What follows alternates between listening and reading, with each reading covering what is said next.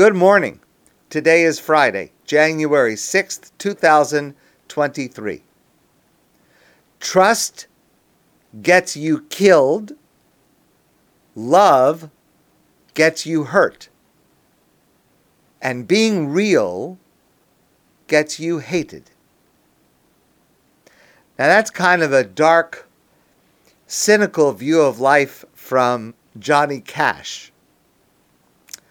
Allow me to counter that with the story I'd like to share with you this morning. It is a true and remarkable story. I just heard it from Sivan Rahav Meir, and it relates to two separate topics that we addressed earlier this week. There's a woman in Israel. Her name is Fanny and she made aliyah from the United States. She married a man named Evyatar, an Israeli man. Her husband Evyatar has his whole family living in Israel. His grandmother's parents, along with two of her siblings, were murdered in Auschwitz in the Holocaust. Ten of her siblings survived.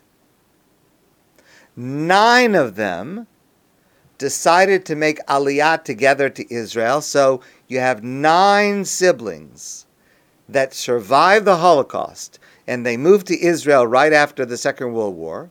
One sibling, one sister, moves to the United States. Her name is Adele, the one in the United States. Adele, who settled in the United States, the only sibling, the only member of the family that did so, she never to- told anyone she was Jewish. She married a non Jewish man. She did not even reveal to her husband that she was in fact Jewish. And she announced and decided that after the Holocaust, she would not bring children into the world.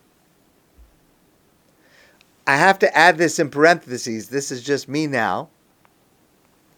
In the course of our work with Gerus, with conversions, a large number of people of us have come to us for conversion where one parent, the father, was Jewish, but hid, survived the Holocaust, but hid his identity, submerged his Jewish identity because he was afraid that it could happen again.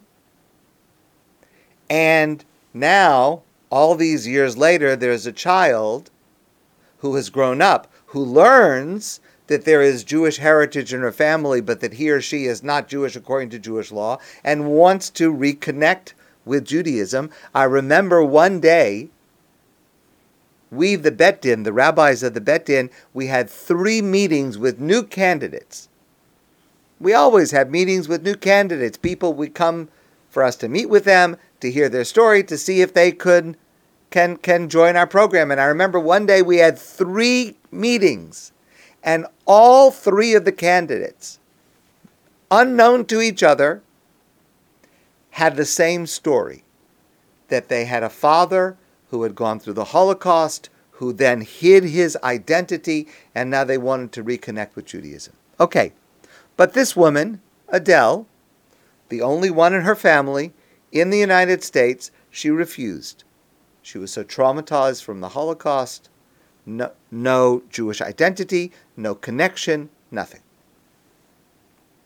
She also left instructions that upon her death she wanted to be cremated. Now, this younger woman, Fanny, living in Israel, married into this large family of survivors and the descendants of survivors. She always heard this story. There's an Aunt Adele. Aunt Adele, no one ever had any contact with her. No one knew anything about her. but she always heard stories about Aunt Adele, the only one that went to America, no connection to Judaism, nothing at all. In Israel by this time, counting the descendants, there were more than 350 family members of these descendants of the survivors of the Holocaust. But there was always one piece missing.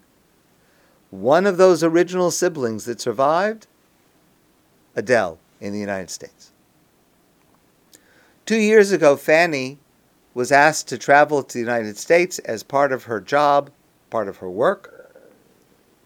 She was on a lecture tour, and one of the lectures that she gave turned out it was five minutes away from Aunt Adele's home, so she went there. She knocked on the door.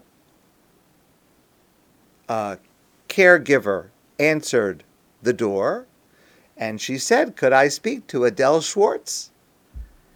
And the caretaker said, I'm sorry, there's no one here by that name. And then Fanny realized, as part of what Aunt Adele had done, she had changed her name. No connection, no identity with Judaism, nothing at all.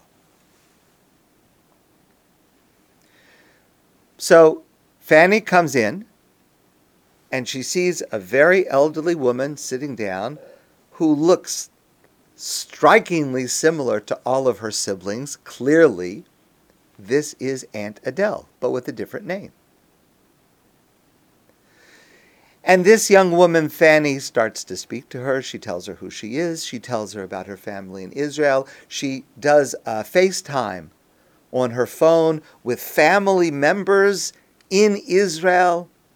And this woman, Adele, is speaking to relatives that she hasn't spoken to since the Second World War. They're speaking in Hungarian, and Adele is crying, and it's an amazing scene. This young woman, Fanny, is about to leave, and she hugs Aunt Adele, and she says the following words to her she says, Adele, Hitler is finished. The war is over. You have a huge family in Israel. You are not alone. And there is no reason to be afraid anymore. And it's not important how far away you are. You can always return. Don't allow Hitler to win. At the very least, come to Israel to be buried.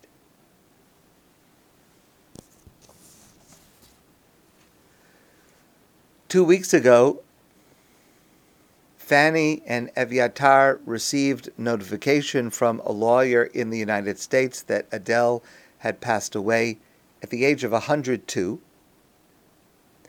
And it turns out that Adele changed her mind.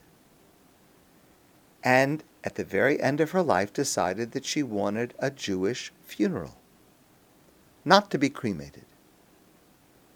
So, Fanny Eviatar and many of the other relatives took up the challenge and made the arrangements to bring Adele to Israel for burial. And this past Wednesday at 5 p.m., Adele Schwartz was m- buried in Israel with hundreds of family members present. And she was buried beside the other members of her family in Israel. And Fanny says that it was one of the most remarkable incidents in her entire life. No one is so far away that they cannot come back. That they cannot come home. My friends, I wish you a great day and a wonderful Shabbos, and I look forward to seeing you soon in person.